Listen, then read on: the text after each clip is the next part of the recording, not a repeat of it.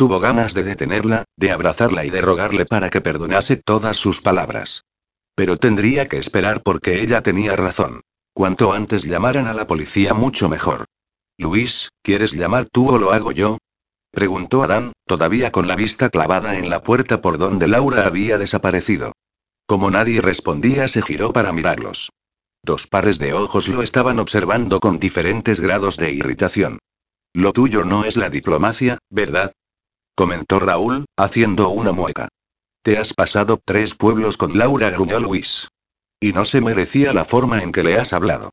Yo de ti perdería el culo por ir tras ella y suplicarle perdón porque, como sigas tratándola así, acabará regresando a Londres antes de lo previsto. Aquella posibilidad le provocó un profundo malestar. Lo sé, admitió Adán. Pero ahora mismo no puedo hacer nada.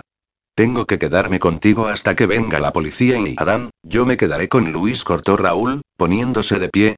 Tú deberías ver cómo está Laura. Era lo que más deseaba. Pero Luis era su mejor amigo, y debía estar con él en un momento así. Ve con ella, insistió Raúl, acercándose a él. Y déjame a mí cuidar de Luis, añadió, en un susurro solo para sus oídos. Por favor. Captó al instante el mensaje que subyacía en sus palabras. Le estaba pidiendo permiso para avanzar en su relación con Luis. Eva le había señalado que, por mucho que le pudiese interesar Luis, Raúl no movería ficha sin la aprobación de Adán. Lo respetaba demasiado como para tirarle los tejos a su ex sin su consentimiento. Adán lo miró a los ojos. Puede que fuera irreverente y descarado, pero era un amigo estupendo y un hombre inteligente, fiel y cariñoso. Luis no podía estar en mejores manos. Clavó la mirada en su mejor amigo. Lo conocía más que a su sombra y sabía que Raúl le atraía. Está bien, cuídalo por mí, concedió finalmente. Si se deja. Se dejará, declaró Raúl con convicción. Soy irresistible, añadió con un guiño. Capítulo 23. Laura entró en su piso temblando de indignación. ¿Qué se había creído Adán hablándole así? Había sido humillante que le gritara delante de Raúl y de Luis, como si fuera una niña pequeña a la que debía reprender. Estaba a punto de coger el portátil y desquitarse en su blog, soltar todo lo que bullía en su interior mientras escribía, con todo lujo de detalle, una satisfactoria forma de torturar a un rubio prepotente y malhumorado, cuando sonó el timbre.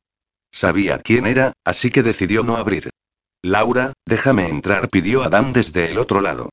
Vete, Adam.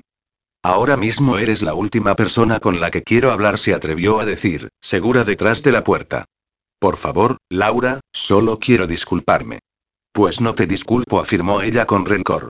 Sentía una necesidad física de sacar todo lo que sentía en su interior y, sin ser consciente del todo de lo que hacía, abrió la puerta para poder decirle a la cara lo que opinaba. Estoy cansada de tus pullas, de tus insultos velados y de tu mal carácter, espetó, plantándole cara como pocas veces hacía. La otra noche dijiste que éramos amigos, ¿no? No esperó a que Adam contestara, necesitaba desquitarse. Pues no veo que a tus amigos los trates como me tratas a mí. Exijo que empieces a hablarme con más respeto hoy. Me preocupo por ti, musitó Adán, cortando sus palabras. Aquella sencilla declaración desinfló a Laura por completo. Pasa, dijo, haciéndose a un lado y dejándolo entrar. Tienes la inteligencia emocional de un niño de seis años con las habilidades sociales de un cactus del desierto, comenzó a decir Adán. Sin contar algún que otro trauma que seguro te ha provocado la convivencia a largo plazo con un hombre que es un maltratador psicológico y un tirano. Laura hubiese querido replicar, pero sus palabras eran tan acertadas que no tenía sentido negarlas. La había descrito a la perfección. Comprenderás que esté preocupado por ti cuando haces cosas como la que has hecho esta tarde, continuó explicando Adán. Hay pocas personas que me importan en la vida, solo un pequeño grupo de amigos y ahora tú formas parte de él, confesó sin avergonzarse, con un susurro tan intenso que consiguió que el corazón de Laura galopara dentro de su pecho. Has entrado en mi círculo cercano y tienes que atenerte a las consecuencias. Y una de esas consecuencias es que te grite cuando esté preocupado por tu seguridad o que te hable mal cuando pierdo los nervios. Pues no le veo ningún beneficio a estar en tu círculo cercano, masculló Laura, mientras fruncía el ceño. Soy irascible, cabezota, temperamental y orgulloso, prosiguió diciendo Adán, como si no la hubiese oído. Pero también soy leal, sincero y entregado. Siempre estaré ahí cuando me necesites y nunca te fallaré. La intensidad de aquellas palabras provocó un nudo en el estómago de Laura. Si me quieres a tu lado, me tienes que querer entero, lo bueno y lo malo. Conmigo tienes que aceptar el paquete completo, concluyó, apasionado. ¿Lo entiendes? Laura asintió con la cabeza, mientras asimilaba la inmensidad de lo que había dicho Adán. Se quedaron un momento en silencio, mirándose, no sabiendo muy bien qué más decir, cuando a Laura le vino a la mente algo que tenía que aclarar. Lo que dijiste antes no es cierto, susurró. No me repelen los abrazos, solo me incomodan, aclaró, ruborizada. Adán la instó con la mirada a explicarse y ella así lo hizo. Después de que mi padre muriera y de que Pai, en fin, que me quedé sola, se apresuró a decir, intentando ocular su pequeño desliz. Mi madre no salía de su habitación, y mi abuelo y es mi abuelo continuó explicando. La mirada de Adán le dejaba claro que no entendía lo que quería decir. Lo que trato de que entiendas es que no estoy acostumbrada a que las personas de mi entorno se muestren afectuosas conmigo. No estoy habituada a que me besen ni me abracen ni un taco explícito cortó sus palabras y antes de darse cuenta estaba en sus brazos. En un primer momento se embaró, como siempre le pasaba cuando alguien la abrazaba, pero Adam no se apartó, incluso estrechó el abrazo, presionando su cuerpo contra el de ella para darle calor humano. No te alejes. Acostúmbrate, susurró Adam cuando ella intentó separarse. Porque a partir de ahora te voy a abrazar con frecuencia, hasta que compense todos los abrazos que te ha negado la vida hasta el momento. A veces dices unas cosas y masculló Laura, desarmada por sus palabras, dejándose abrazar. Será porque desde que te conozco he cambiado mis gustos literarios al género romántico, reconoció Adán, y Laura intuyó una sonrisa en su boca. He pasado mucho miedo, reconoció ella en un murmullo, después de unos segundos en silencio. Lo imagino. Has sido muy valiente, admitió Adán, en un susurro. Descerebrada, pero valiente. Siento haberte gritado, añadió sincero. Laura enterró la cabeza en su pecho para ocultar su sonrisa y aspiró su aroma. Tenía un olor delicioso, no sabía qué colonia utilizaba, pero era adictiva. Poco a poco se fue relajando, disfrutando del abrazo como nunca hubiese imaginado. Sintió que Adán apoyaba la barbilla encima de su cabeza y se sorprendió de lo bien que encajaban sus cuerpos. No supo cuánto tiempo se quedaron así, abrazados en un silencio reconfortante, hasta que la paz se quebró con el sonido del timbre de la puerta, que anunciaba que la policía ya había llegado. Pasaron el resto de la tarde en la casa de al lado, mientras la policía les tomaba declaración, hacía fotos del rostro magullado de Luis y les instaban a presentar una denuncia por agresión y amenazas. Como Jacobo se había saltado la orden de alejamiento a pesar de estar en libertad condicional, pudieron emitir una orden de busca y captura para proceder a su detención. Volvería a la cárcel en cuanto lo encontrasen. Creo que lo mejor será que Luis se venga de vivir conmigo durante unos días, afirmó Raúl cuando la policía se fue. Al menos hasta que detengan a Jacobo. Allí estará más seguro, añadió, justificándose. Me parece perfecto, afirmó Adán.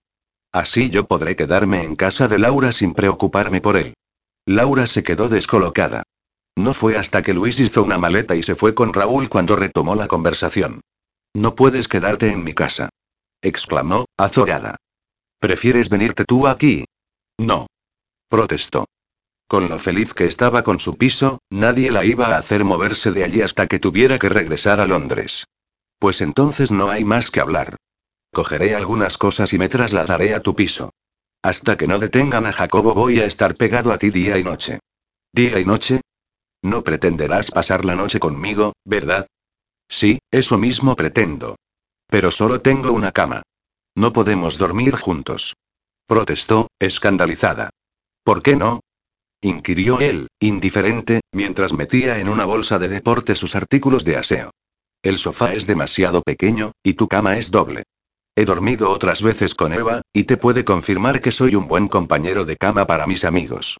No ronco y no me suelo mover demasiado y al menos cuando duermo añadió, en un murmullo ronco. Pero y pero y Jacobo es peligroso y anda suelto adujo Adán, serio. Te aseguro que ahora mismo has pasado a formar parte de su lista negra y hará lo posible para vengarse por lo que le has hecho. Pero ¿y acaso temes que te viole mientras duermes? Claro que no. Eres gay, respondió ella. Entonces, ¿eres tú la que tienes miedo de no poder controlarte y meterme mano cuando estoy dormido? No te tocaría ni con un palo, mintió ella, alzando el mentón. Pues, ya que hemos dejado claro que ninguno de los dos se siente atraído por el otro, no veo por qué no podemos dormir juntos, ¿verdad? Concluyó Adán, triunfal. Laura se dio por vencida con un escueto asentimiento. ¿Qué tenías pensado cenar? preguntó de pronto. Déjame adivinar. Sándwich de fiambre murmuró al ver cómo ella desviaba la mirada. Míralo por el lado positivo. Durante el tiempo que esté en tu casa vamos a poder continuar con tus clases de cocina. Cenaron bistec acompañado por berenjenas al horno. Y como la vez anterior, entre ellos se estableció una tregua no pactada que hizo de la velada un momento amistoso y apacible y hasta que llegó el momento de irse a dormir. Ahí fue cuando los nervios volvieron a invadir cada poro de su cuerpo. Laura se metió en el baño a lavarse los dientes y ponerse el pijama. Uno de sus antiguos pijamas, un conjunto de camiseta de manga larga y pantalón con un horrible estampado floreado, regalo de navidades de una de sus tías. Se miró al espejo, dudando entre deshacerse el moño o dejárselo puesto. Normalmente se lo deshacía al llegar a casa, se pasaba un buen rato cepillándose el pelo y luego se hacía una trenza para dormir. Pero, conociendo a Adán, seguro que haría algún comentario absurdo, así que optó por dejarlo tal cual. Al salir se lo encontró terminando de secar los platos. Mañana tenemos que madrugar, será mejor que nos vayamos a dormir, musitó ella, azorada porque había llegado el momento de entrar en la cama con él. ¿No te quitas el moño para dormir? La pregunta cogió a Laura desprevenida. Sí, normalmente me hago una trenza cuando me voy a la cama. ¿Me dejarías que te la hiciera yo? ¿Eran imaginaciones suyas o Adán había contenido el aliento, esperando su respuesta? ¿Tanto le gustaba peinar a la gente? Eva le había comentado que era un verdadero fetichista del cabello, pero de ahí a querer peinarla antes de irse a dormir y bueno, si quieres sí, respondió Laura, no muy convencida, entregándole el cepillo. Capítulo 24. Adam contuvo el aliento, esperando su respuesta. Y cuando ella finalmente accedió, casi se le doblan las rodillas de la emoción. Después de dos años, por fin había llegado el momento. Laura lo miraba entre indecisa y expectante, así que se obligó a actuar de forma profesional. Ven, siéntate aquí, indicó, señalando uno de los taburetes de la barra americana. Laura se sentó completamente embarada, mirándole desconfiada. Adán le guiñó un ojo, en lo que esperaba fuera un gesto tranquilizador, y se colocó detrás de ella. Ladeó la cabeza y estiró el cuello para aliviar parte de la tensión que se había apoderado de su cuerpo.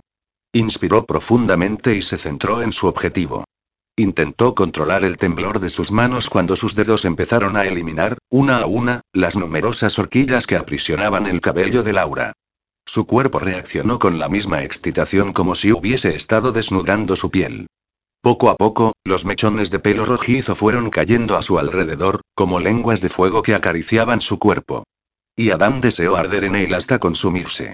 No pudo contenerse y acercó el rostro a la masa de cabello que acababa de liberar, inspirando su aroma. ¿Me estás oliendo el cabello? Sí, quiso contestar. Porque olía a flores de primavera, a una noche de verano, a los colores del otoño y al calor del hogar en invierno. A todas las cosas que más le gustaban de la vida y a todo lo que deseaba sin saberlo. ¿Estás loca? replicó, en cambio, con un sonoro bufido. Se concentró en deslizar el cepillo por el largo cabello de Laura, de forma lenta y pausada, y se maravilló no solo por el vibrante color rojizo, sino también por su suavidad. No se veían cabellos como ese todos los días, tan saludables y naturales. Lo que le hizo llegar a una conclusión. Nunca te lo has tenido. No. Adam volvió a pensar que era lo que le había llevado a esconder una melena así y, aprovechando aquel pequeño interludio de paz entre ellos, se atrevió a preguntar lo que llevaba años rondándole en la mente. Laura, ¿y por qué lo llevas siempre recogido en un moño? Tardó tanto en contestar que Adam pensó que no lo haría. Ya no recuerdo mucho a mi padre, pero tengo una imagen grabada en mi memoria. La de él cepillándome el pelo antes de que me fuera a dormir. Durante el día no lo veía demasiado, siempre estaba ocupado con sus negocios. Por eso, esos minutos antes de dormir, eran nuestro momento especial juntos, explicó Laura, con voz muy suave. Le fascinaba. Siempre me decía que era como acariciar el fuego. Y yo le dejaba hacerlo, encantada de poder compartir ese tiempo con él, porque siempre me hacía sentir importante y especial. Por el tono de su voz era evidente que Laura había adorado a su padre. Cuando él murió, pensé que una buena manera de recordarlo sería dejarme el pelo largo, así que juré que no me lo cortaría nunca más. Tenía siete años y por aquel entonces era un poco disco, la confesó, con una sonrisa avergonzada. Mi padre me llamaba polvorilla porque decía que me prendía con facilidad, que tenía mucho carácter, y siempre andaba metiéndome en líos. Adán se sintió hechizado por la niña que evocó en su mente. Un diablillo pícaro y pelirrojo, que llevaba a todos de cabeza con sus travesuras. Y volvió a preguntarse qué había podido ocurrir para que la niña que describía se hubiese convertido en la señorita Rottenmeier. Ese momento habíamos vivido en Londres, pero tras su muerte nos trasladamos a Watson Manor, y mi abuelo se hizo cargo de nosotros, musitó en tono lúgubre. Nunca entendí por qué me miraba con tanto desprecio, por qué siempre me tenía en el punto de mira, porque era siempre el blanco de todos los castigos, hasta que un día mi madre me lo explicó. Era por mi color de pelo. ¿Tenía algo en contra de las pelirrojas? inquirió Adán, incrédulo. Contra todas no, solo contra una. Mi abuela explicó Laura. Todos los que la conocieron dicen que soy su vivo retrato. ¿Y eso es malo? Sí, porque ella se atrevió a separarse de él y pedirle el divorcio, según se dice, porque se enamoró de otro hombre. Imagínate la humillación que supuso para él verse en una situación así. Ella trató de pedir la custodia de las niñas, pero murió antes de que el divorcio se hiciera efectivo, reveló Laura. Si antes era un hombre controlador, desde aquel momento se convirtió en un dominante obsesivo, sobre todo con sus hijas y, más tarde, conmigo. Parte del rompecabezas encajó con esa declaración. Por eso que la madre Nava de Esther se escapara de casa había conllevado semejante castigo, porque para Sir Edmund aquello había supuesto revivir su abandono. Y estaba seguro de que esa era la razón por la que siempre controlaba de una manera tan enfermiza a Laura. Para evitar que escapara. Así que, si quería evitar tantas reprimendas, solo tenía dos opciones, continuó explicando Laura. O me teñía el pelo o lo escondía. Y, en memoria de mi padre, opté por la segunda opción. Su curiosidad sobre el moño se había satisfecho, pero el principal misterio todavía no estaba resuelto. ¿Por qué nunca se había planteado escapar? Se lo había preguntado en diversas ocasiones, y ella siempre respondía con evasivas. Podía volverle a preguntar, pero esa noche había avanzado mucho con ella, se había abierto tanto a él que no quería hostigarla más. Si no te importa, me gustaría que hicieses ya la trenza y fuésemos a dormir, murmuró Laura, con voz apagada, como si le hubiese leído la mente. Estoy bastante cansada.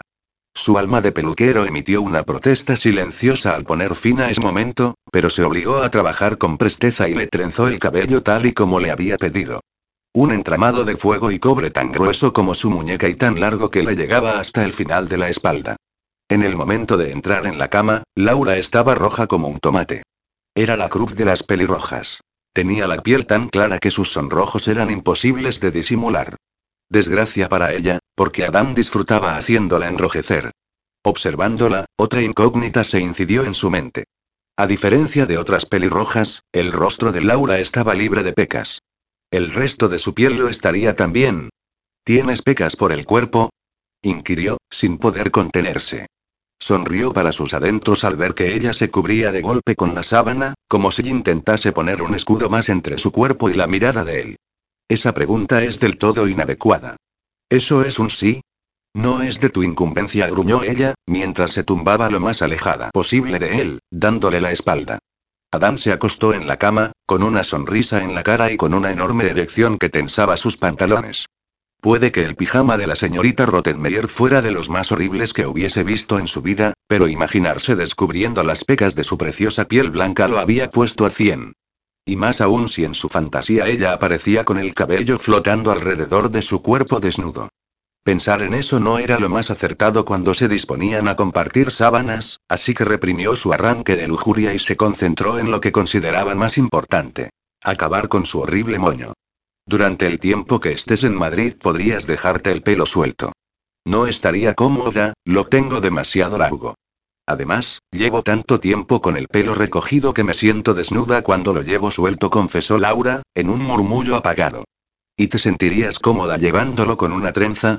inquirió Adán mirando la espalda de Laura. Ella se había acurrucado tan pegada al borde que muy posiblemente acabaría en el suelo durante la noche. Supongo que sí, susurró. Adán deslizó la mano con lentitud, en silencio, hasta atrapar con los dedos la trenza de Laura, que había quedado extendida entre los dos. Con cuidado, para que ella no se diera cuenta, se la enroscó en la mano, disfrutando de su textura. ¿Lo harías por mí? musitó Adán finalmente, conteniendo el aliento.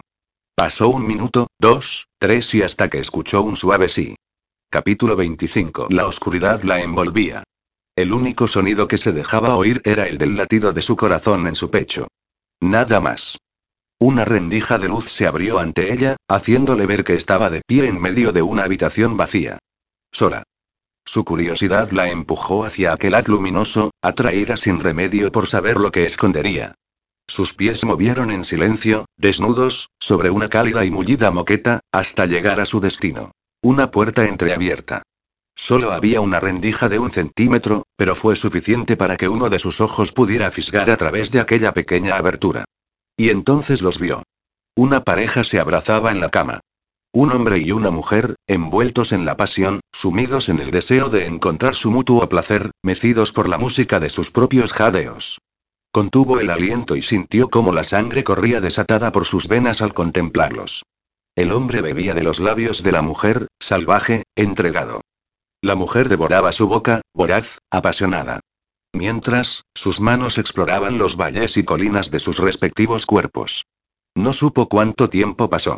Segundos, minutos, hasta que el hombre se incorporó y, dejando un reguero de besos húmedos por el torso de la mujer, descendió hasta enterrar la cara entre sus muslos. La mujer gritó de placer, y ella, testigo en la sombra, jadeó excitada. Sus rodillas temblaron y tuvo que apoyar la mano en el marco de la puerta para sostenerse. Sabía que lo que estaba haciendo no era correcto, pero, aún así, no dejó de mirar. Su pulso se aceleró. Su respiración se hizo errática, y su corazón pareció rugir en sus oídos, tan fuerte que no escuchó a la persona que se había acercado por detrás, hasta que sintió un torso duro contra su espalda. Dio un respingo pero, antes de poder apartar la mano de la pared, otra más grande y cálida cubrió la suya, manteniéndola en el sitio, mientras un brazo musculoso le rodeaba la cintura, impidiéndole darse la vuelta y escapar. Iba a abrir la boca para gritar, pero un murmullo ronco la silenció. ¿No estás cansada de mirar? El cálido aliento del hombre en su oreja provocó escalofríos en su espina dorsal. Lo reconoció al instante. No por su voz, sino por el efecto que tuvo sobre ella. Nadie más podía humedecer la unión entre sus muslos solo con un susurro. Era Adán. Ella cerró los ojos y negó con la cabeza, incapaz de hablar. Pues entonces mira, susurró él, pero déjame enseñarte algo mientras lo haces. Abrió los ojos justo para ver cómo el hombre abandonaba el nido entre las piernas de la mujer y se alzaba sobre ella, dominante. Una mano masculina masajeó sus pechos desnudos mientras sus labios volvían a tomar posesión de los de la mujer en un beso profundo. Dejó de respirar al sentir la mano masculina de Adán desabrochar con lentitud los botones de su camisa. Solo los tres primeros, lo suficiente para poder introducir una mano y cubrir uno de sus pechos con ella. Jadeó cuando la presión de su palma hizo florecer uno de sus pezones, lanzando pequeñas descargas de placer por todo su cuerpo. Gimió al sentir como su otra mano ascendía por el interior de sus muslos, alzando la falda que llevaba a su paso, introduciéndose en su ropa interior, hasta que encontró con los dedos el pequeño botón que palpitaba de excitación. Abre los ojos y mira, ordenó Adán en su oído. Ella lo hizo a tiempo para ver cómo el hombre apoyaba sobre sus hombros las piernas de la mujer y, con un poderoso impulso, arremetía en su interior. Justo en el momento en que dos dedos de Adán se introdujeron dentro de ella. Se tuvo que morder el labio para contener el gemido que pugnó por salir de su boca, mientras la mujer de la cama arqueaba su cuerpo entregada a las demandas del hombre, que la penetraba una y otra vez de forma intensa. Puedes observarlos, murmuró Adán, sacando los dedos para volverlos a meter con lentitud, puedes imaginarlos, susurró, mientras el pulgar rozaba con exquisita delicadeza su clítoris empapado. Puedes escribir sobre ello, musitó, mordisqueándole el cuello de una forma deliciosa, pero si no lo vives por ti misma, nunca lo sentirás de verdad. Ella volvió a cerrar los ojos, abandonándose a las sensaciones. Notaba que el fuego iba creciendo en su interior. Una placentera quemazón se condensaba en su vientre, una extraña sensación que iba apoderándose de ella. Adán aceleró el movimiento de sus dedos, acercándola al abismo. Estaba cerca. Tan cerca y no supo bien que la despertó, solo que lo había hecho en el momento más inoportuno. No era la primera vez que tenía un sueño erótico. Desde que había conocido a Adán, se habían sucedido con frecuencia. Pero esto era diferente y más que nada porque estaba compartiendo la cama con él. Laura abrió los ojos de repente, jadeante, y se encontró cara a cara con Adán. Su rostro estaba a escasos 10 centímetros del de ella, mirándola con intensidad. sus ojos parecían dos pozos de lava candente, a punto de fundir todo lo que encontrase a su paso. La había estado observando mientras soñaba, lo supo al instante. Y, por la forma en que la miraba, parecía saber exactamente que había estado soñando con él y qué tipo de sueño había sido. ¿Podía haber algo más humillante? No tuvo tiempo de pensar, no tuvo tiempo de avergonzarse. Antes de poder reaccionar, los labios de Adán cubrieron los suyos. No fue delicado. Tomó su boca con hambre, mordisqueando sus labios un segundo para luego abrirse paso con la lengua en su interior, de una forma muy carnal. Sus cuerpos se enroscaron. Un suave roce de caderas y Laura no necesitó ningún estímulo más. El sueño la había dejado al borde del orgasmo, y la excitación que sintió con aquel beso la precipitó a él. Sus manos agarraron el pelo de Adán, y lo acercó más a ella mientras se deshacía en su boca, gimiendo sin control, suspirando su nombre. Su cuerpo quedó laxo, como si todas las fuerzas la hubiesen abandonado y él, intuyéndolo, transformó el beso en una caricia delicada hasta separarse de su boca con un suave suspiro. Había sido maravilloso, intenso, apasionado, dulce, tierno.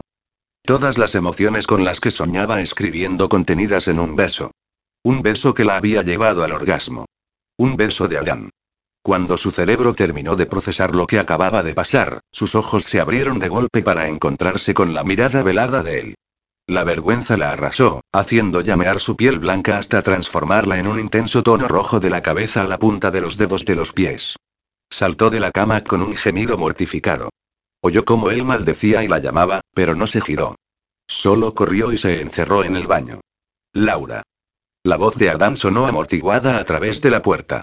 Laura, abre y hablaremos de esto como personas adultas, insistió él, con voz razonable. Ni en un millón de años Laura podría hablar de lo que le acababa de pasar. Antes moriría consumida por su propia vergüenza. Dios. Era la segunda vez que Adán la besaba. Aunque el beso de ahora no había tenido nada que ver con el que le había dado hacía varios días. Aquel había sido un roce tierno, una caricia tan dulce que no la había asociado a algo sexual. El beso que le acababa de dar había sido explícito y carnal. La había hecho jadear y enroscarse a él como si fuese su tabla de salvación en medio de un maremoto. La había hecho volar al paraíso hasta traerla de nuevo de vuelta a la realidad, acunada por sus brazos. Habría sido perfecto si hubiera pasado por alto un pequeño detalle. Que Adán era gay. Pero si era gay, ¿por qué la había besado de aquella forma? Abrió la puerta conforme el pensamiento se le coló en la mente, y se lo encontró parado justo delante de ella. ¿Eres bisexual? inquirió a bocajarro. Esa era la única opción lógica que se le ocurría para explicar el porqué de aquel beso que habían compartido. No. exclamó Adán, indignado. Se pasó una mano por el pelo, suspirando. Si solo me dejaras explicarte que Laura le cerró otra vez la puerta en las narices. Al otro lado se oyó una maldición mascullada con impaciencia, pero no le importó. Necesitaba un minuto más para serenarse, para encontrar sentido a aquel beso. Pero nada. Está bien, ese beso no ha sido más que un error, afirmó, abriendo la puerta y empujando a Adam para que la dejara pasar. Lo achacaremos a que estábamos los dos medio dormidos y no sabíamos muy bien lo que hacíamos. Cosa que es cierto, porque tú eres gay y yo todavía estoy alterada por lo que pasó ayer con Luis y Dios, Luis. Laura se quedó pálida. El beso que se habían dado ella y Adam podía considerarse como una infidelidad. Por supuesto. A ella no le gustaría nada que, si tuviera un novio, este se besase con otra persona, fuese chico o chica. El género daba lo mismo, lo que importaba era la acción en sí. ¿Qué pasa con Luis? Preguntó Adán, confundido, como si no encontrara relación alguna con Luis y lo que acababa de pasar entre ellos. ¿Qué pasa con Luis? ¿En serio? ¿Qué crees que sentirá si se entera de que nos hemos besado? No creo que le importe demasiado, declaró Adán, haciendo una mueca. Verás, Laura, él y yo, ¿es que los gays sois abiertos para ese tipo de cosas? Inquirió Laura, sin terminar de entender la situación. ¿Sabes? Creo que estoy empezando a enfadarme, masculló Adán frunciendo el ceño de repente. Menuda novedad, tú enfadado, bufó Laura, irónica. Y ahora, si no tienes nada más que decir, te agradecería que salieras ya de mi piso. Tengo que vestirme para irme al trabajo. Parece que no lo has terminado de entender, señorita Rottenmeier. Hasta que no detengan a Jacobo voy a estar pegado a ti día y noche. Pero no puedes venir conmigo al trabajo, balbució ella. Tienes que ir a la peluquería. En eso estamos de acuerdo, afirmó Adán. Y tú vendrás conmigo. Yo. ¿A la peluquería? Pero no puedo faltar así como así, tengo mucho que hacer y llama y di que te has puesto enferma, dijo Adán. Eres la jefa, no tienen por qué cuestionarte nada. Pero y no tienes opción, declaró Adán. Y Laura pudo ver la determinación en su mirada. No tenía sentido resistirse a lo inevitable. Capítulo 26. Dos días después, Adán todavía sentía el sabor de Laura en la boca y continuaba excitándose al recordar la deliciosa forma en que se había derretido en sus brazos. Laura era puro fuego bajo esa apariencia estirada, hacía ya tiempo que lo había intuido. Y al besarla sus sospechas habían sido confirmadas. La otra mañana, al despertar y verla sumida en un sueño que, por la forma en que jadeaba y se removía, era subidito de tono, se había quedado desarmado, más aún al oírla susurrar su nombre. Sabía que ella se sentía atraída por él. Cada vez le era más difícil disimularlo. Pero que él fuera el protagonista de sus fantasías eróticas lo había excitado de una manera que no había podido controlar. Cuando ella había despertado de su sueño y lo había mirado con los ojos vidriosos cargados de deseo, nada ni nadie le hubiese podido impedir besar sus labios como llevaba tiempo deseando. Sabía que no debía aprovecharse de ella. Era demasiado inocente, inexperta e ingenua. Y era la prima de su mejor amiga. Eva no se tomaría de bien que tontease con Laura. Pero lo que comenzaba a sentir por ella no tenía nada que ver con el juego de prender la chispa para hacerla explotar, con el que se había divertido desde que la había conocido. Empezaba a sentir una verdadera necesidad de acercarse a ella en un plano más íntimo, de liberarla de sus represiones, de verla feliz, de protegerla, de amarla. Y de hacerle comprender de una maldita vez que él no era gay. ¿Cómo podía estar tan ciega? Cada vez le resultaba más difícil disimular la continua erección que tensaba sus pantalones cuando ella estaba a menos de dos metros de él. Se la comía con los ojos siempre que su mirada se posaba en ella. Y Laura continuaba dando por sentado que era homosexual y que tenía una relación con Luis. Bueno, para ser sincero, eso era lo que casi todo el mundo creía de él, y Adán nunca se había tomado la molestia de desmentirlo. Cuando abandonó la casa de su padre tomó la decisión de no dar explicaciones a nadie de sus tendencias sexuales y, desde entonces, nunca había sentido la necesidad de hacerlo. Y con Laura, el orgullo le impedía decir la verdad. Quería que ella tuviera la certeza de su heterosexualidad sin que Adán se lo contase. ¿Qué estás leyendo, querida? Adán sonrió al escuchar la voz de Anabel. Llevaba dos días yendo a la peluquería con Laura, y hasta entonces ella se había mantenido encerrada en el despacho, sin relacionarse con nadie. No fue hasta que él la invitó a salir de su escondite, amenazando con sacarla agarrándola de la trenza, que ella por fin se había mezclado con los clientes, hecho que había despertado gran curiosidad entre las habituales. Una novela preciosa. Se titula Trazos Secretos, de Díaz de Tuesta, una escritora española, explicó Laura. Es una historia apasionante, ambientada en el siglo XIX, que mezcla intriga, aventura, amor y la pasión con la que Laura hablaba de literatura era conmovedora. Su rostro se ruborizaba de entusiasmo, y sus ojos resplandecían. Adán entendía la razón. Su vida había estado tan restringida que los libros habían supuesto una vía de escape y una puerta hacia la libertad de su espíritu. Por primera vez deseó que el biombo que siempre lo había separado del resto de la peluquería desapareciese para poder contemplar a Laura mientras se relacionaba con los clientes. ¿Es una novela de amoríos? inquirió Encarna interesada. Encarna era una señora recién jubilada que había empezado a pasarse por allí a diario después de dejar a sus nietos en el cole. Ella y Anabel habían hecho muy buenas migas y disfrutaban conversando y bromeando con los otros clientes. Sí, es una novela romántica. La trama principal es la historia de amor entre los protagonistas y tiene un final feliz. Me encantan las novelas románticas. Suspiró Encarna. A mí también, pero reconozco que me van más las que tienen un poquito de picante, confesó Anabel, con voz pícara. Mi preferida es Noelia Amarillo. Hay muy buenas escritoras. Nieves Hidalgo, M. José Tirado, Marisa Sicilia, Ana Álvarez y dentro del género romántico hay muchos subgéneros de novelas. Erótica, histórica, contemporánea, homoerótica, fantástica y homoerótica. Inquirió Raúl, interesado. Sí, también es interesante. Conozco un par de escritoras, Mary Irabella y Camilla Mora, que tienen varios de esos libros. Y hay muchos otros autores de literatura romántica que tocan ese tipo de... Esas noveluchas rosas no son literatura, ni las personas que la escriben se pueden considerar escritores, sentenció la voz gruñona del señor Marcial, un anciano de unos 70 años que había sido legionario y que iba a la peluquería cada dos semanas para raparse el pelo al dos. Son solo porno para mujeres, sin ningún tipo de interés cultural que y con todo el respeto, señor cortó la voz airada de Laura, y Adán se asomó por detrás del biombo para no perderse su expresión. ¿Ha leído usted muchas novelas románticas como para poder opinar sobre ellas? Yo. ¿Leer novelas rosas? Se escandalizó Marcial. Soy un hombre, añadió, como si aquello fuera motivo suficiente para no hacerlo. Adán también lo es y le gustan las novelas románticas, apuntó Laura, al ver la cabeza de Adán asomada. Pero él no es un hombre de verdad, bufó Marcial. Acto seguido se percató de lo mal que había sonado su declaración, porque su rostro se puso pálido. Pero las palabras ya estaban dichas, y las reacciones no tardaron en llegar. Adán salió de detrás del biombo con el cuerpo tenso.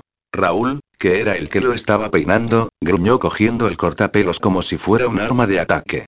Lina y Marisa intercambiaron miradas preocupadas. Y Eva se apresuró a intervenir, dispuesta a solucionar la metida de pata del anciano, antes de que Adán lo sacara de la peluquería de una patada o Raúl le hiciera el cortacésped. Pero antes de que pudiera hablar, una voz ofendida intervino.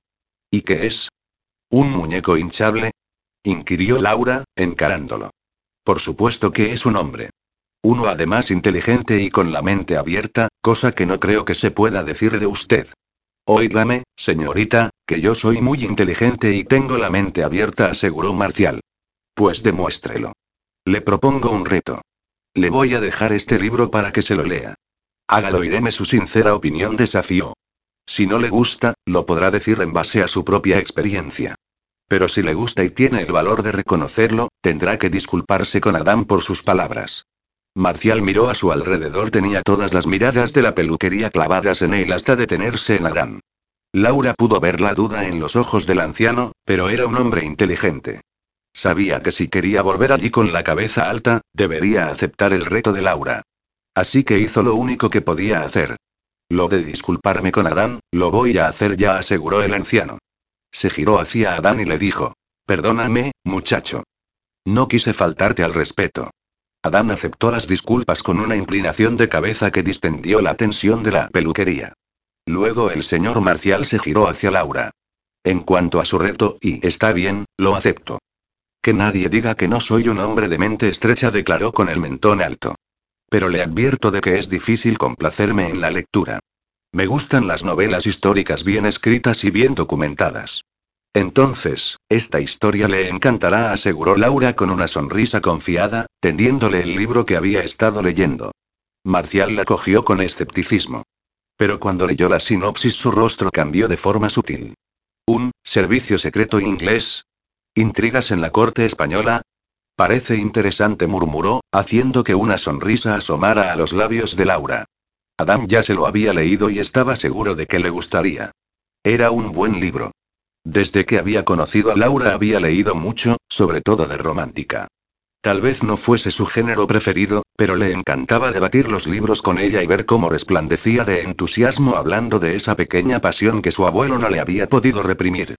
Le guiñó un ojo en señal de aprobación, por lo bien que había manejado la situación, y sonrió para sus adentros cuando la vio ruborizarse. Dios, cómo la deseaba. Cuando estaba cerca de ella no podía dejar de tocarla. Desde que él se lo había pedido, había cambiado el moño hortera por una trenza que normalmente se deslizaba por el costado izquierdo de su cuello, colgándole por delante del cuerpo hasta la altura del ombligo. Era un cambio notable pero no lo suficiente. Ansiaba verla con el pelo suelto alrededor del cuerpo, libre y feliz. Y riendo. Todavía no había escuchado su risa. Las sonrisas de Laura eran pequeños destellos esquivos tan difíciles de ver como una estrella fugaz. Ese era su próximo objetivo. Hacerla reír. Capítulo 27. Hoy os voy a presentar nuestro producto estrella del mes. Este es un estuche de la marca Shunga, perfecto para jugar en pareja, comentó Sandra, la asesora que estaba dirigiendo el Pelusex mensual, mostrando una bonita caja negra. Al abrirla todos observaron con expectación su interior. Aquí tenemos un aceite afrodisíaco, ideal para estimular las zonas erógenas, explicó, señalando una botellita con un líquido rosa. Luego destacó otra alargada que contenía un líquido transparente. Esto es un aceite erótico comestible, aconsejado para masajes. Y esto que veis es un plumero extra suave para extender los polvos dulces que hay en este saco y que convertirán la piel de vuestro amante en un exquisito manjar para la mera gusto, concluyó, con una sonrisa pícara. Pecado Original había conseguido un acuerdo con una empresa de artículos eróticos, y una vez al mes organizaban una reunión en la peluquería, bautizada como Pelusex, para hacer una demostración de los productos a las clientas. También habían dejado un buen surtido de catálogos de todos los productos que ofrecían, lo que desbancó a las revistas de entretenimiento que había en el local. Así, de todo lo que la empresa vendía a través de Pecado Original, la peluquería se llevaba una pequeña comisión. Era un buen negocio, y además pasaban un rato divertido en la reunión mensual. Aquella era la primera vez que Laura había podido acudir a uno, y observaba todo fascinada. ¿Sabes si esos polvos son aptos para diabéticos? Preguntó Anabel, mirando el estuche con curiosidad. Mi domingo tiene que vigilar el azúcar, no vaya a ser que acabemos el experimento en el hospital. En el hospital va a acabar como sigas comprándote tantos chismes de estos, señaló Raúl con una mueca. Manda huevos que una mujer de 76 años compre más juguetes eróticos que yo. Ay, hijo. A nuestra edad no se pueden hacer muchas acrobacias, así que nos toca experimentar, replicó Anabel.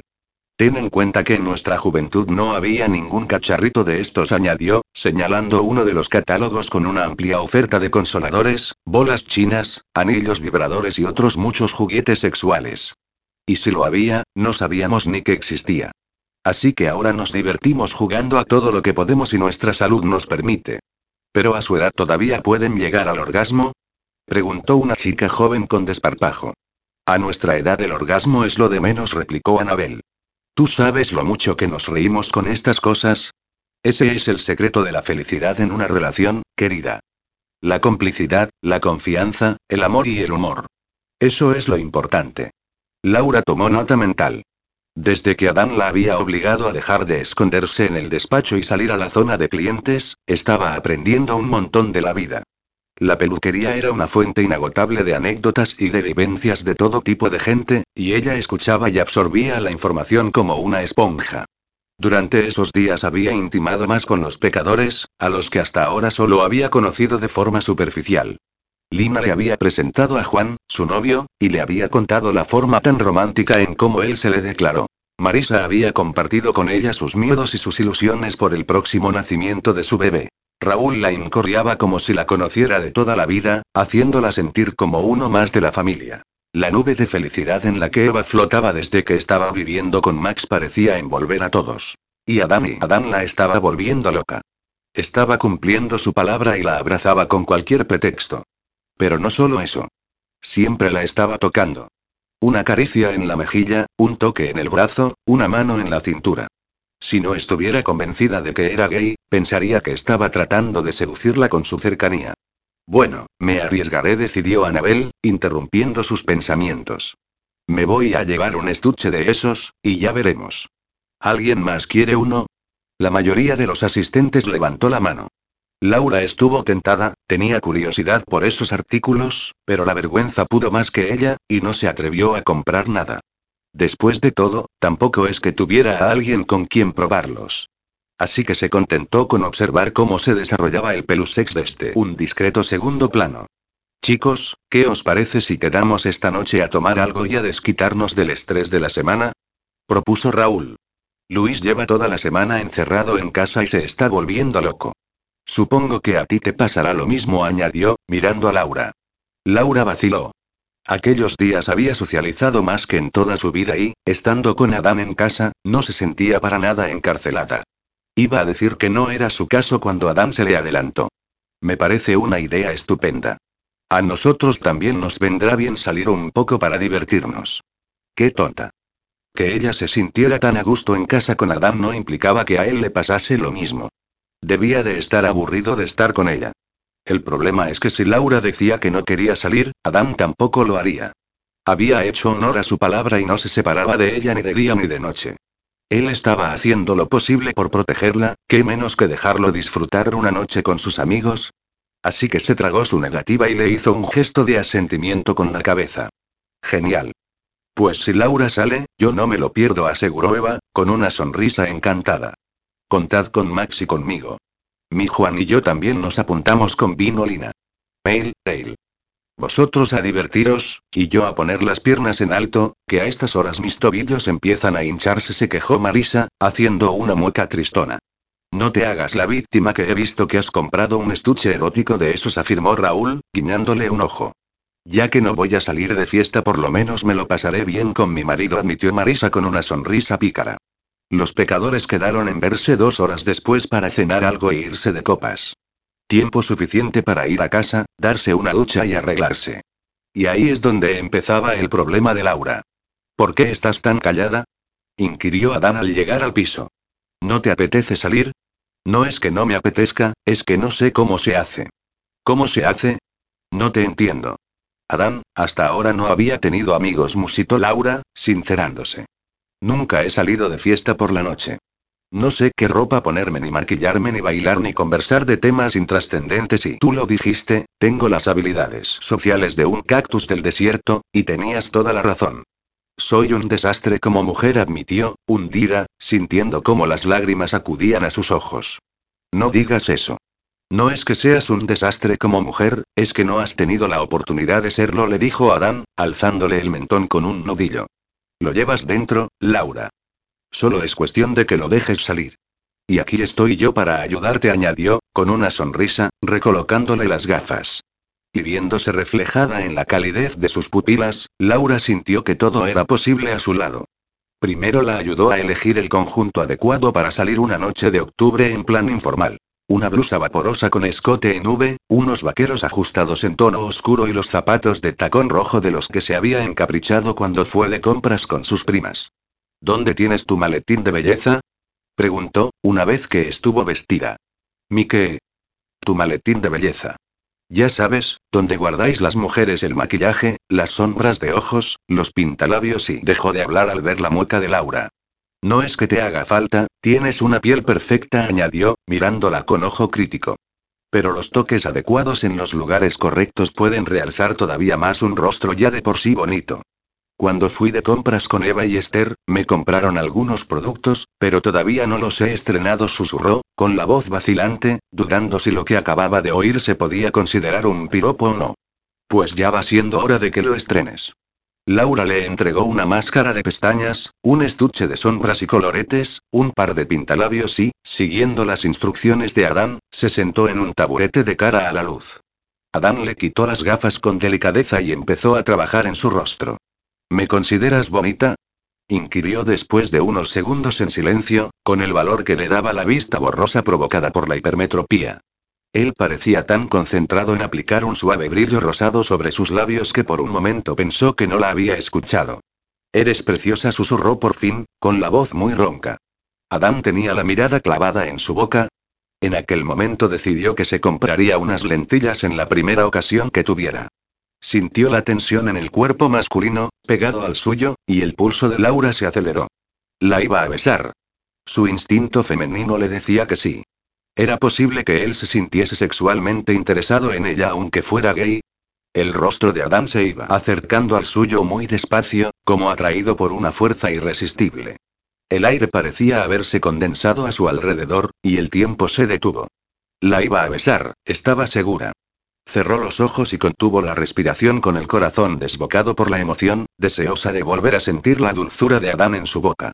Sintió su cálido aliento cerca y, un segundo después, los labios del hombre se posaron en su frente, en un beso fraternal. Me voy a dar una ducha rápida. Laura abrió los ojos a tiempo para verlo entrar en el cuarto de baño como una exhalación. Su deseo se desinfló como un globo hinchado al que dejan libre sin atar, haciendo círculos en el aire hasta estrellarse desválido contra el suelo. Menuda idiota. Leer tanta novela romántica y escribir sus relatos estaban desbocando su imaginación. Adán era gay, estaba claro. ¿Cómo iba a saber tanto de maquillaje si no? Capítulo 28. Vamos a jugar a un juego, propuso Raúl. La mayoría de los sentados en la mesa hicieron una mueca. Adán, entre ellos. Los juegos de Raúl estaban diseñados para compartir intimidades mientras se bebía chupito tras chupito. Era ideal para desvelar secretos, anular reservas y estrechar la amistad del grupo. Pero, estando Laura sentada por primera vez en la mesa, Adam temía cómo podía acabar el juego. Habían cenado en un bar de tapas y habían acabado en su pub preferido. Me lo comía, un local en Chueca que les encantaba, donde estaban todos sentados en su mesa habitual. Laura parecía estar disfrutando, y en gran parte era debido a la presencia de Juan. El novio de Lina era un chico tímido y vergonzoso, pero muy dulce, y parecía tener una afición en común con Laura. Los blogs literarios. Afición gracias a la cual Juan y Lina se habían conocido. Adam conocía el entusiasmo de Laura por la literatura, pero desconocía que también le interesaran los blogueros. Esa chica era una fuente inagotable de sorpresas. Se llama El primer beso, continuó explicando Raúl. Cada uno va a contar la historia de su primer beso. Pero un beso de verdad, con lengua, no un simple pico, puntualizó. La historia puede ser real o inventada, y los demás tienen que adivinar si es verdadera o falsa. El que falle, bebe. Me encanta. exclamó Lina, dando palmaditas entusiastas. Empiezo yo, y continuamos en el sentido de las agujas del reloj, ¿vale? Propuso, y todos asintieron. A ver, mi primer beso fue con un chico que conocí en unas vacaciones de verano, cuando tenía 16 años. Durante un par de meses fuimos inseparables, y nos enamoramos. Pero el verano terminó, y nos tuvimos que separar, explicó con un gesto triste. Aunque por cosas del destino luego coincidimos en el instituto, y volvimos a retomar nuestra relación. ¿Verdadero o falso? inquirió, con una sonrisa enigmática. Max y Laura fueron los únicos que la dieron por verdadera. El resto apostaron a que era falsa. Y Juan, que sabía la respuesta correcta, se abstuvo de contestar. Es falsa, aclaró Lina riendo. Mi primer beso fue con un chico de mi colegio cuando tenía 17 años. Tan falsa como que la ha sacado de la película Grease, puntualizó Luis. El caso es que me sonaba de algo, musitó Max, haciendo una mueca. Nos han pillado, le dijo a Laura tendiéndole un vasito lleno de vodka caramelo. Brindemos. Los dos apuraron el chupito, pero, mientras Max lo hizo sin pestañear, Laura hizo una mueca cuando el líquido le abrasó la garganta. Comenzó a toser y Adán, a su lado, le palmeó la espalda con cuidado. Y, de paso, aprovechó para dejar el brazo por detrás de ella en un gesto posesivo que provocó una mirada divertida en Luis y un ceño fruncido de Eva. Ahora tú, cariño, le dijo Lina a Juan.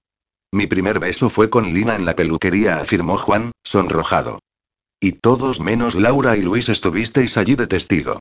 No me lo creo. Resopló Raúl. Tienes 32 años, no es posible que no hayas besado a una chica en todo ese tiempo. Todos los hombres menos Adán estuvieron de acuerdo con Raúl. Las mujeres apostaron a que era verdadera. Es verdad. Yo le enseñé a besar, admitió Lina, orgullosa.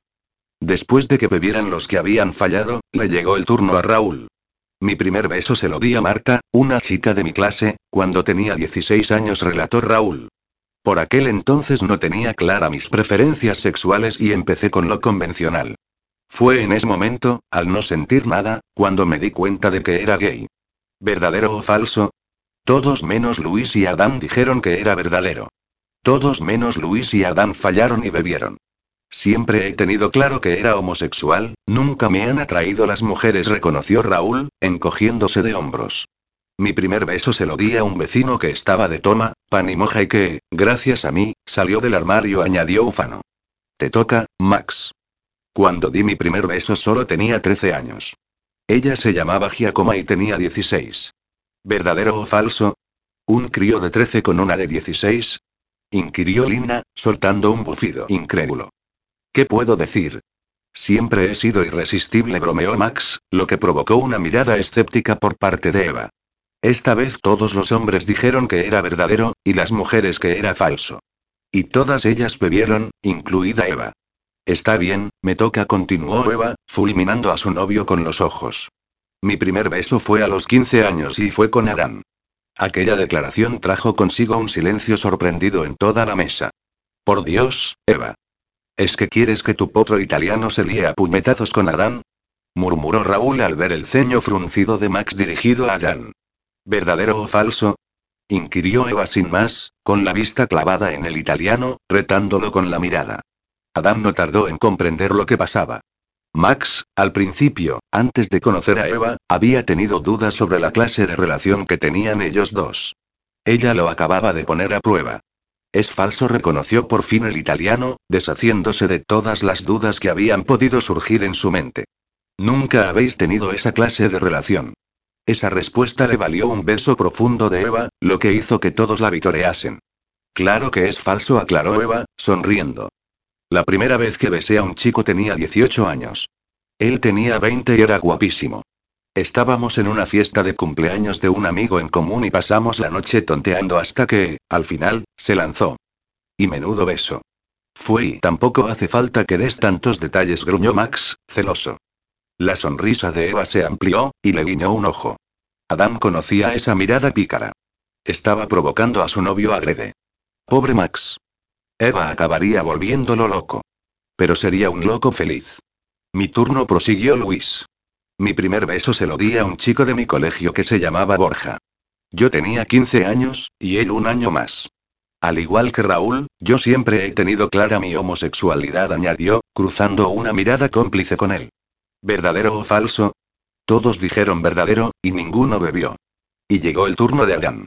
El momento que había temido porque sabía las reacciones que iba a provocar, pero debía sinceridad a sus amigos.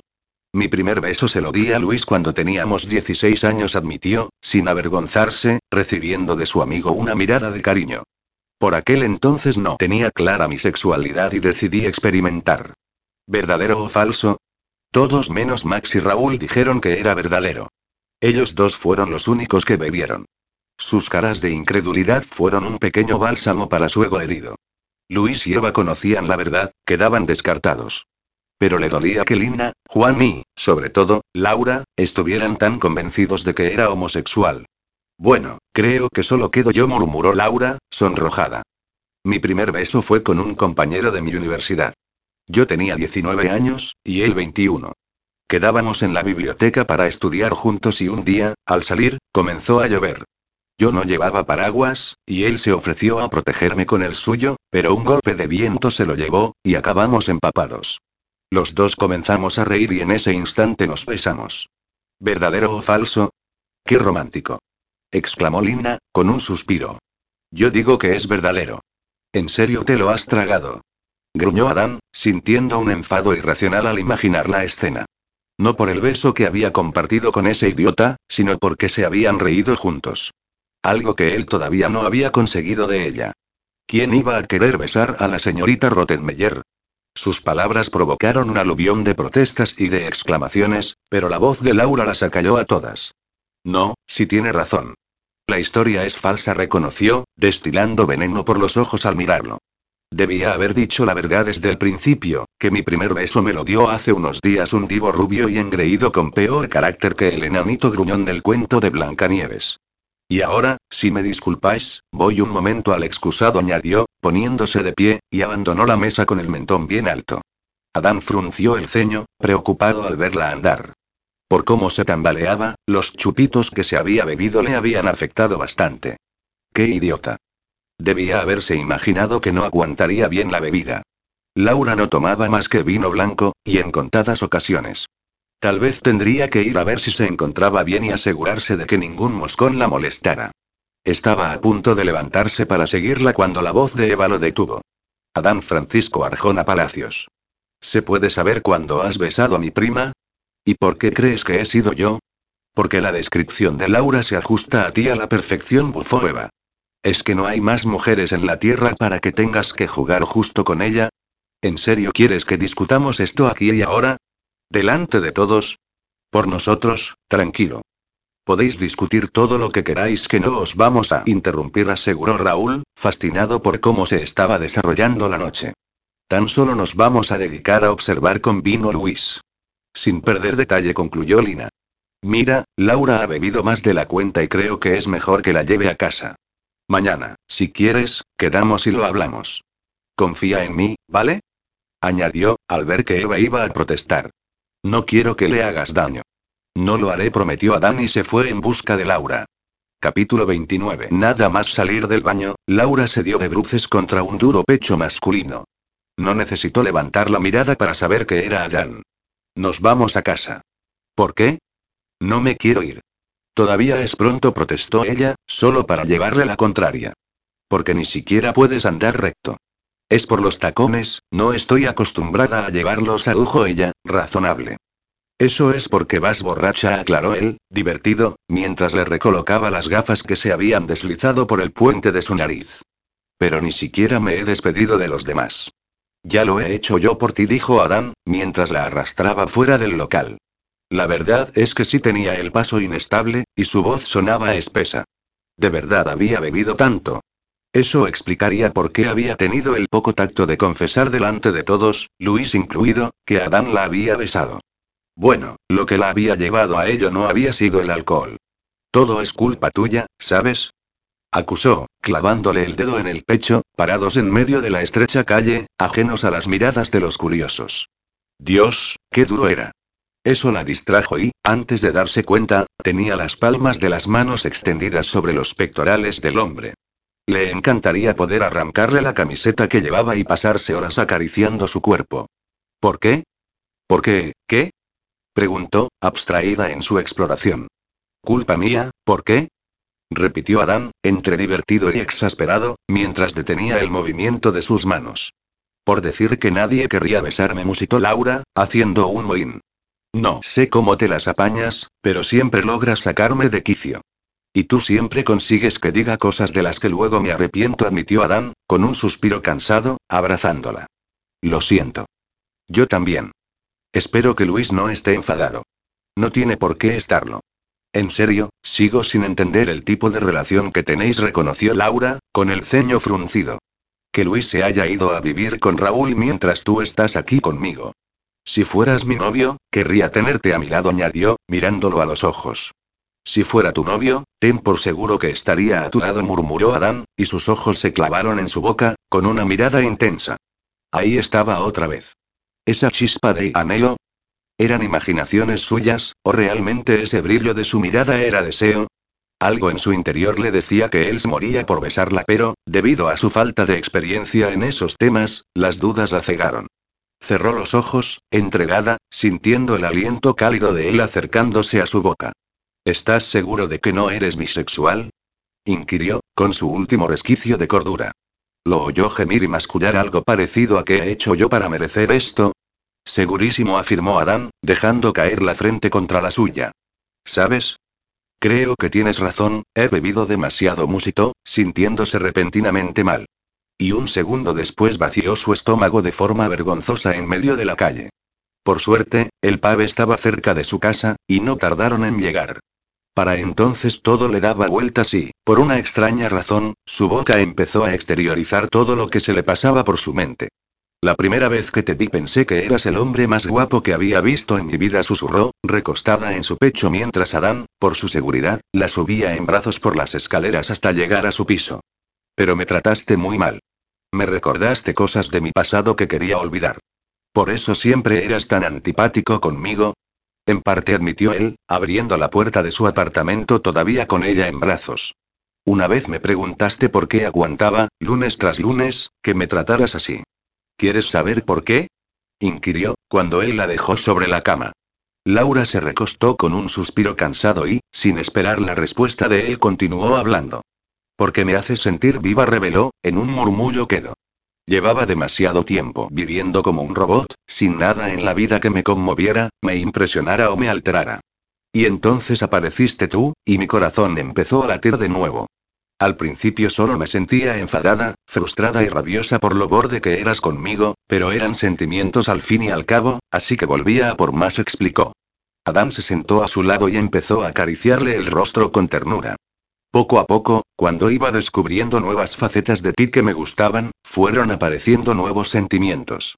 La ternura que me provocabas al ver lo protector y entregado que eras con las personas que te importaban. La admiración que sentí hacia ti por tu falta de prejuicios por la literatura romántica y, y lo especial que me hacías sentir las pocas veces que me sonreías. ¿Sabes que al principio llevaba la cuenta de tus sonrisas? Confesó, mientras delineaba con los dedos la sonrisa que en ese momento curvaba los labios de Adán. Durante los dos primeros años no fueron muchas, pero ahora he perdido la cuenta.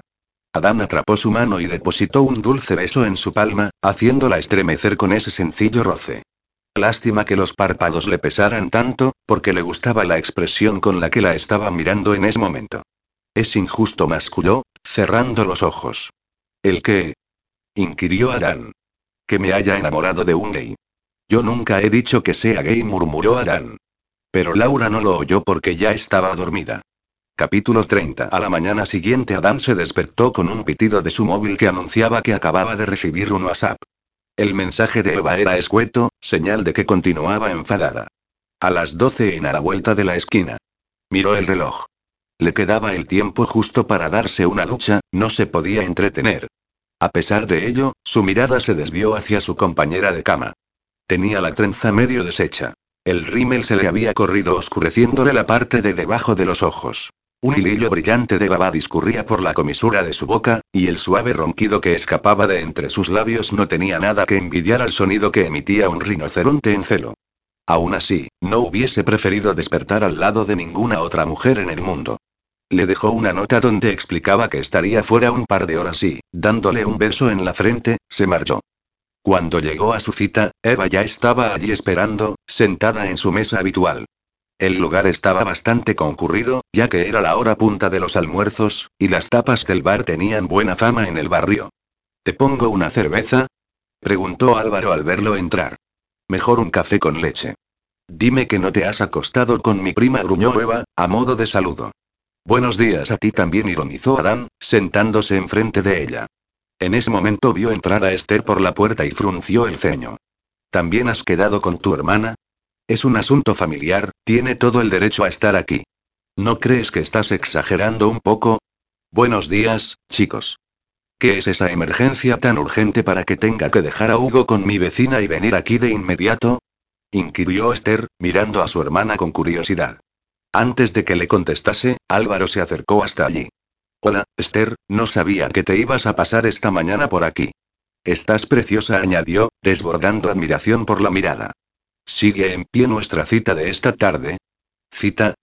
Bueno, te dije si te apetecía ir al cine conmigo, y dijiste que sí. Sí, claro. Es que al llamarlo cita me has confundido, explicó ella, sin darse cuenta de la expresión de decepción que cruzó el rostro del hombre por un momento. Si no te importa, podíamos ir a ver la de baila, esa de dibujos. Hugo está deseando verla. Pensé que íbamos a ir tú y yo solos, murmuró el hombre, con los hombros cada vez más hundidos. Es que también le prometí a mi hijo que lo llevaría a ver esa peli. Así mato dos pájaros de un tiro. No te importa, ¿verdad? No, claro que no, musitó él, con una sonrisa tensa. Luego te llamo, y concretamos hora, añadió, antes de volver al trabajo. ¿Has oído eso? Preguntó Adán, llevándose una mano a la oreja, como si quisiera agudizar el oído. ¿El qué? El sonido de un corazón que se hace pedazos. ¿Qué quieres decir? inquirió Esther, sin comprender. Que acabas de romperle el corazón al pobre Álvaro. No digas tonterías. Él y yo solo somos amigos, afirmó ella, frunciendo el ceño. ¿Cómo puedes estar tan ciega? Tú puede que lo veas solo como un amigo, pero te aseguro que él está loco por ti. Díselo, Eva añadió, invitando a su amiga a darle la razón ya que hasta el momento había permanecido en silencio. Álvaro está enamorado de ti con vino, sería, y Adán se ha acostado con Laura, añadió, fulminando a su amigo con la mirada. ¿Qué? Deja de mirarme así, protestó, a la defensiva. No me he acostado con Laura. Ya, seguro masculló escéptica Eva. Te lo juro por mi madre, añadió serio, mirando a su amiga con fijeza. Eso la convenció. Pero la has besado, adujo, sin rendirse. Sí, la he besado. Pero no ha pasado de ahí. Te respeto demasiado para hacer algo con tu prima sin hablarlo antes contigo, y lo sabes. Eso espero, gruñó Eva, cruzándose de brazos. ¿Tan malo sería que yo tuviera una relación con Laura? inquirió Adán, molesto. ¿Es que acaso no me consideras lo suficiente bueno para ella? ¿Eres tonto o muy tonto? Sabes lo mucho que te quiero y estoy segura de que no habría mejor hombre en el mundo para Laura y siempre que estuvieses enamorado de ella. La cuestión es si lo estás, Adán se quedó en silencio. No podía negar que sentía algo especial por ella, algo que crecía en intensidad a cada momento que estaba a su lado. Pero ¿y amor? No podía asegurarlo. La duda debió de leerse en su semblante, porque Eva intentó que comprendiera el miedo que sentía por su prima. Laura es una chica muy inmadura para su edad en ciertos aspectos, y uno de ellos es el sentimental. Por la forma en que te mira cuando está contigo, creo que está enamorada de ti. Así que, si no estás seguro de que puedes corresponder a ese sentimiento, déjala en paz. Te lo pido como amiga, añadió, cogiéndolo de la mano y apretándosela con cariño. Te aseguro que no le pondré un dedo encima hasta que tenga la certeza al 100% de que estoy enamorado de ella, aseveró, serio. Solo esperaba tener la suficiente fuerza de voluntad como para cumplir su palabra y no sucumbir en el fuego de la pelirroja. Pero, ¿Laura sabe que no eres gay? inquirió Esther.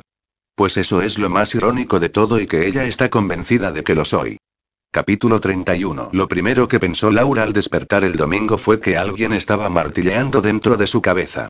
Abrió los ojos y gimió cuando la brillante luz del mediodía incidió en sus pupilas. Y gimió todavía más fuerte cuando los recuerdos de la noche anterior golpearon su mente. Había hecho el ridículo de una forma garrafal. Enterró la cabeza debajo de la almohada y juró que nunca más saldría de allí. No oyó la puerta de la calle abrirse y volverse a cerrar, pero la voz de Adán le llegó alta y clara. ¿Aún no has despertado, pelirroja? Se quedó inmóvil en la cama, todavía con la cabeza escondida, actuando como una niña en plan si no te veo, no me ves, porque no tenía valor para enfrentarse a Adán después de su comportamiento. Por Dios, si le había vomitado en los pies. Era imperdonable. ¿Te encuentras bien?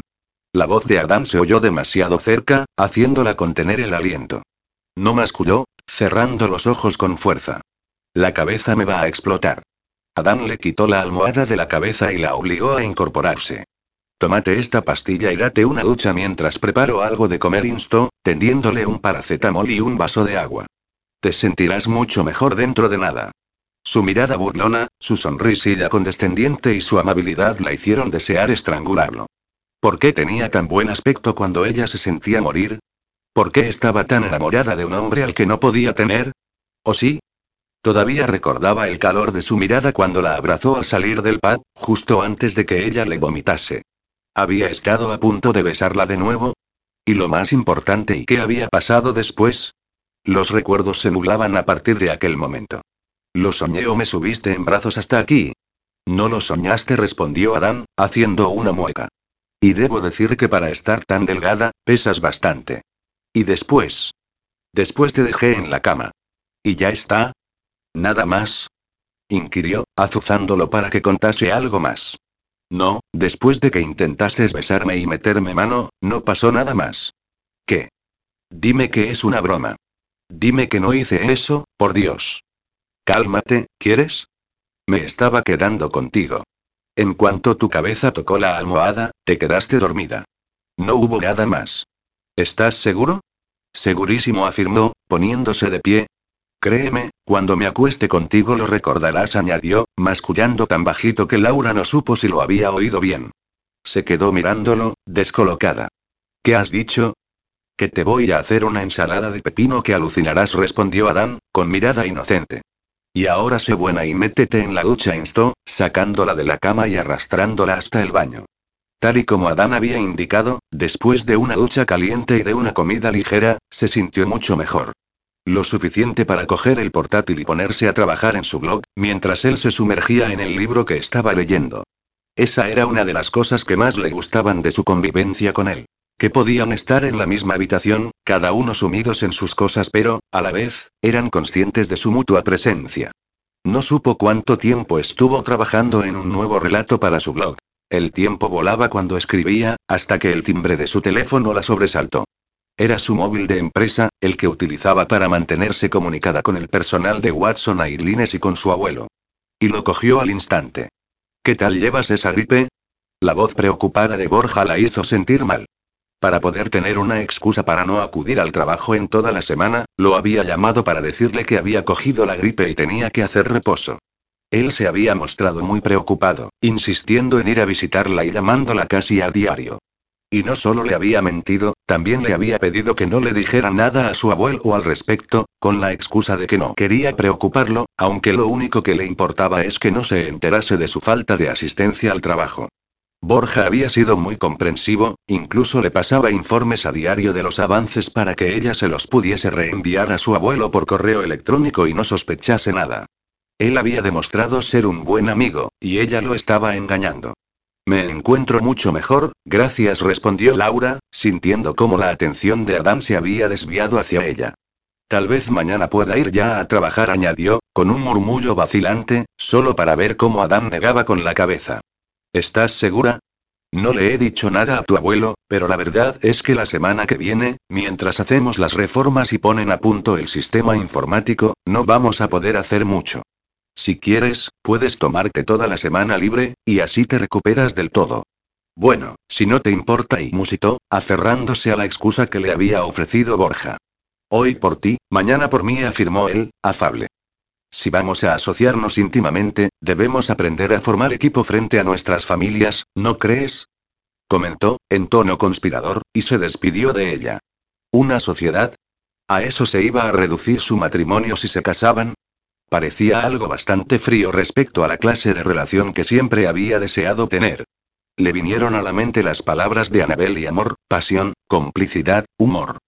Eso es a lo que ella aspiraba. ¿Quién era? preguntó Adán en cuanto colgó. Mi compañero de trabajo. Bueno, es casi mi socio, aclaró, encogiéndose de hombros.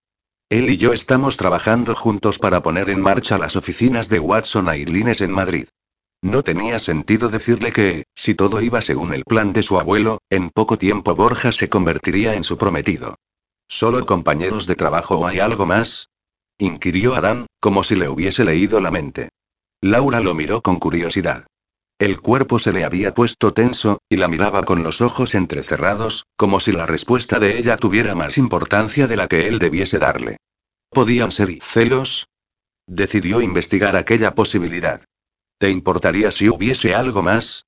preguntó Laura, tanteando su reacción. ¿A tu abuelo le importaría? replicó él, eludiendo la respuesta. Pues la verdad, mi abuelo estaría más que satisfecho si se diese el caso. Ya sabes, es el tipo de chico que él aprueba. Déjame adivinar. Un pijo reprimido con traje y con menos personalidad que un trozo de plastilina buzó, molesto.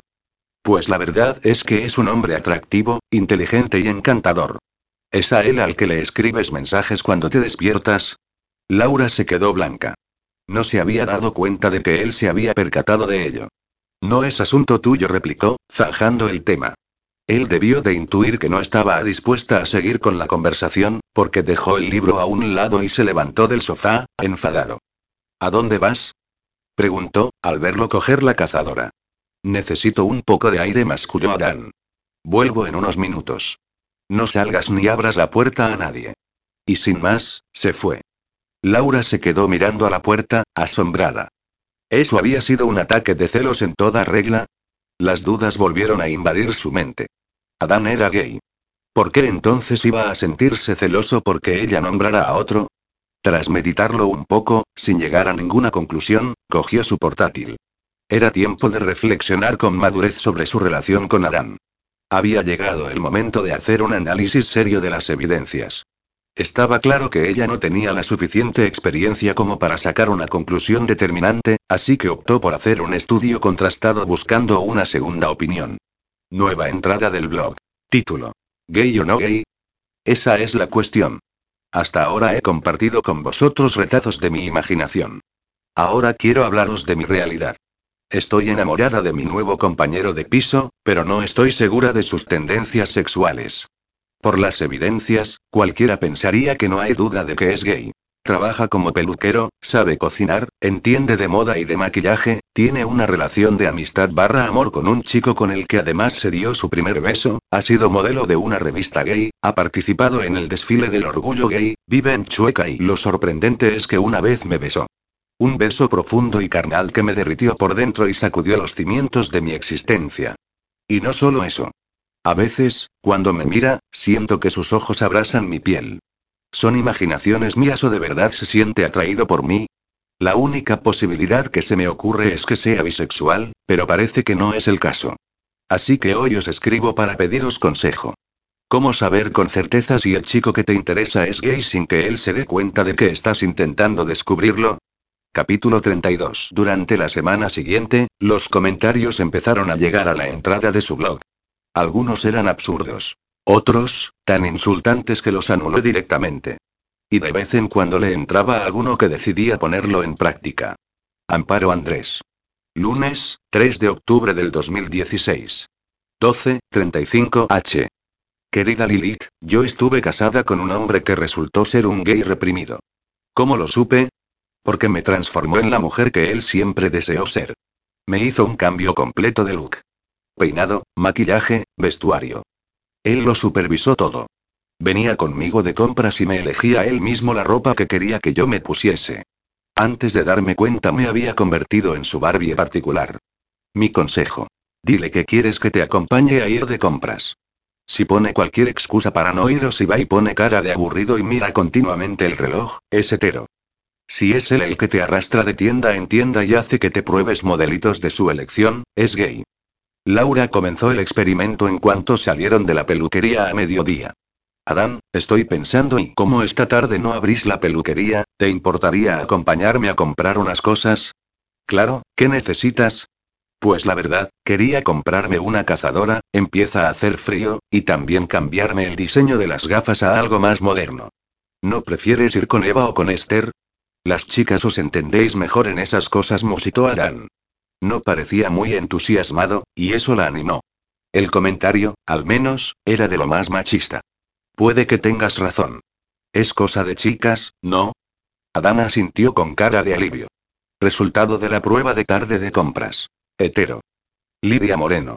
Martes, 4 de octubre del 2016. 20, 45 H. Querida Lilith, a mi entender, los gays son fácilmente reconocibles por el tipo de música que les gusta. Ya sabes.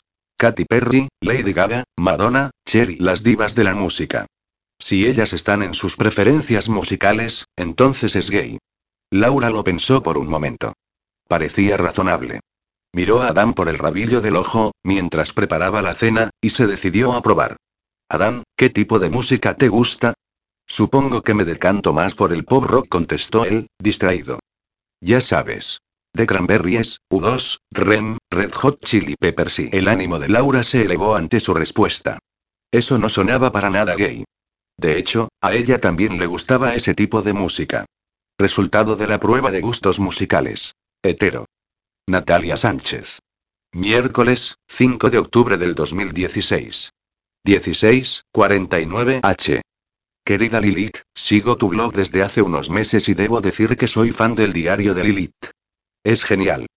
En cuanto a tu petición de ayuda, la prueba de los colores es un fácil indicador. Los hombres heterosexuales no saben identificar los colores que salen de la paleta básica. Rojo, azul, amarillo, verde, naranja, marrón, blanco y negro. Un hombre que sepa identificar lo que es el burdeos, el malva, el blanco roto, el magenta, el turquesa y sin duda es gay. ¿Sabes? Estoy pensando en darle un toque más personal al apartamento. Tal vez poner unas cortinas de color burdeos y el burdeos es demasiado oscuro, creo que quedaría mejor un tono malva, comentó Adán, echándole una rápida mirada. Aunque no entiendo, ¿por qué quieres cambiar la decoración si te vas a quedar solo un par de meses? Sí, tienes razón, musitó Laura, mordiéndose el labio. Resultado de la prueba de los colores. Gay. Trini Rodríguez. Jueves, 6 de octubre del 2016. 19, 45 H. Querida Lilith, los actores que le gustan a un hombre y el tipo de películas que ve son un buen indicador de sus gustos sexuales. Los heteros se decantan por las películas de acción y les gustan los actores que interpretan muy bien, del tipo de Robert De Niro y Al Pacino, o actores de acción como Bruce Willis, Sylvester Stallone, Will Smith, etc. Un gay siente debilidad por las comedias románticas y por los musicales, y le gusta cualquier actor que tenga un cuerpazo impresionante. Sepa o no actuar, mantendrá la vista pegada a la película. ¿Qué te parece si vemos una película después de cenar? Por mí bien. ¿Alguna petición en especial? Laura simuló pensarlo. Pues no sé por cuál decidirme, si Miss Agente Especial, de Sandra Bullock, o Dos Policías Rebeldes, de Will Smith. ¿Cuál prefieres tú? Dos Policías Rebeldes respondió Adam sin dudar. Genial, pensó Laura, sonriendo. Eso era un claro indicativo de heterosexualidad. La de mis agente especial la he visto tantas veces que ya me la sé de memoria, continuó diciendo Adán, haciendo que la sonrisa de Laura se le congelara en la cara. Resultado de la prueba de las películas. Gay. Laura maldijo para sus adentros. Mucho se temía que no iba a sacar nada en claro con ese experimento. Carmen Martínez. Viernes, 7 de octubre del 2016. 17, 22 H.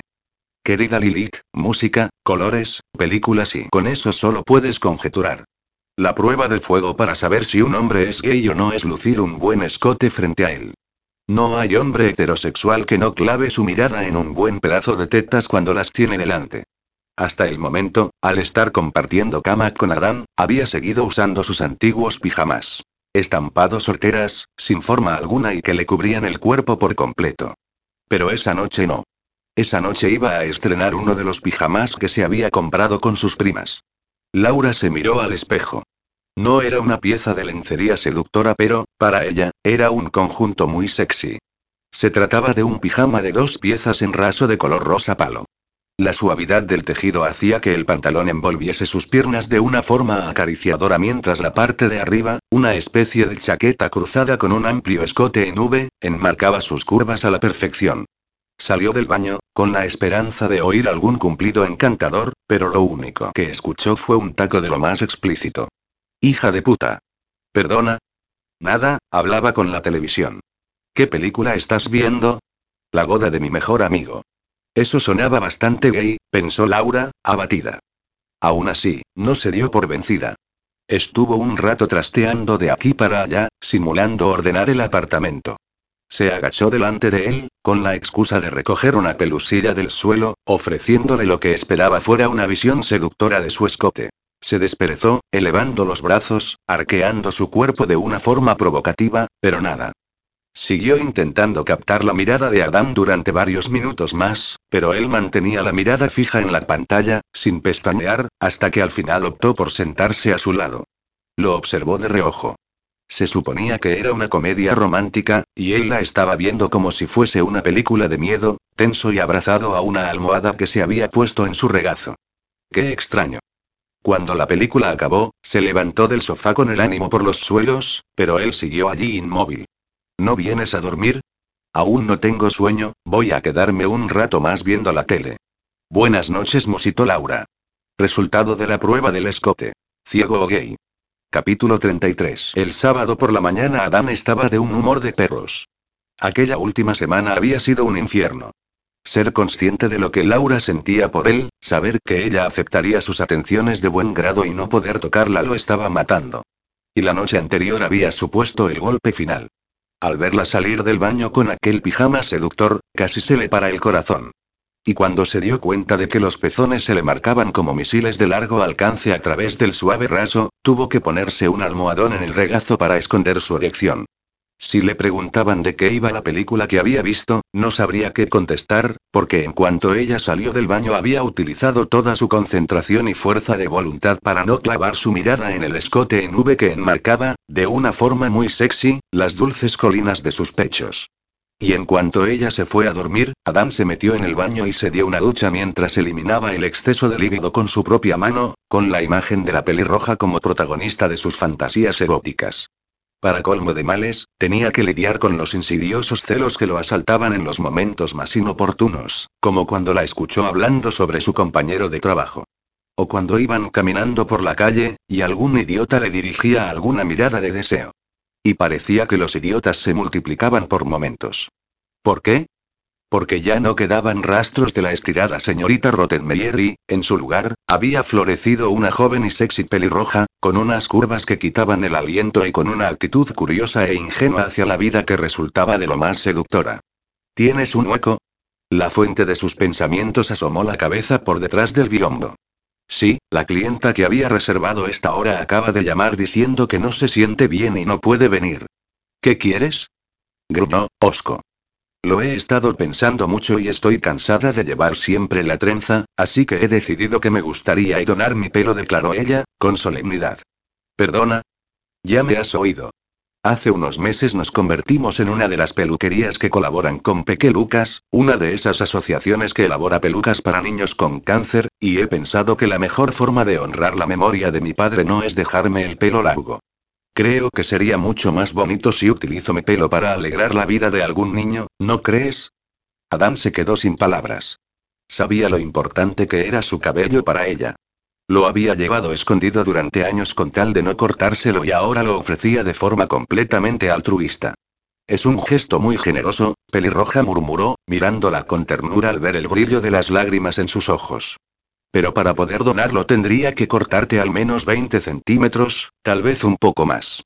¿Estás segura de que quieres cortarlo tanto? Una lágrima se deslizó por su mejilla, la barbilla le tembló, se mordió el labio y, pero lo miró con decisión y asintió. Y fue justo en ese momento cuando Adam tuvo la certeza de que estaba enamorado de Laura. Está bien, siéntete, indicó, señalando el sillón de peluquería. Cuanto más rápido lo hiciese, menos doloroso sería para ella. Y más pronto la podría abrazar.